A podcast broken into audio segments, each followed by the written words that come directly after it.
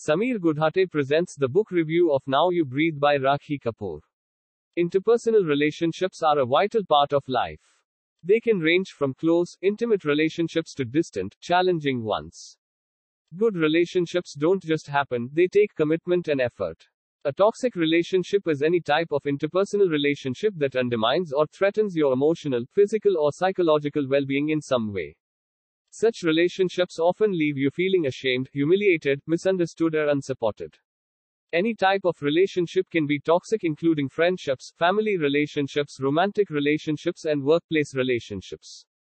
Now You Breathe Overcoming Toxic Relationships and Abuse by Rakhi Kapoor is a book that helps readers understand the behaviors of narcissists and people with personality disorders.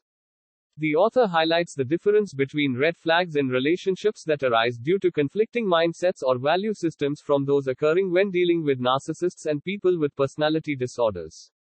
One main thing that will be most helpful in this book is guidance given by the author. How to deal with narcissistic people, whether they are siblings, parents, minor or adult children, neighbors, or whomever it would be.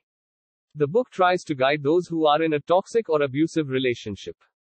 This book is a brilliant piece of research as well as understanding and presenting toxic human behaviors. It has been divided into two parts, each part further divided into four five short chapters. The book exhibits the author's excellent writing style, which is evident in the language's clarity and simplicity, which facilitates easy comprehension. The circumstances and expressions are well stated. The solutions are simple to implement, but they should be used with caution because they may not be relevant in all situations. Every person is unique, thus, every problem should have a unique answer. This is a book that you really must read if you find yourself in a challenging position or enjoy reading nonfiction.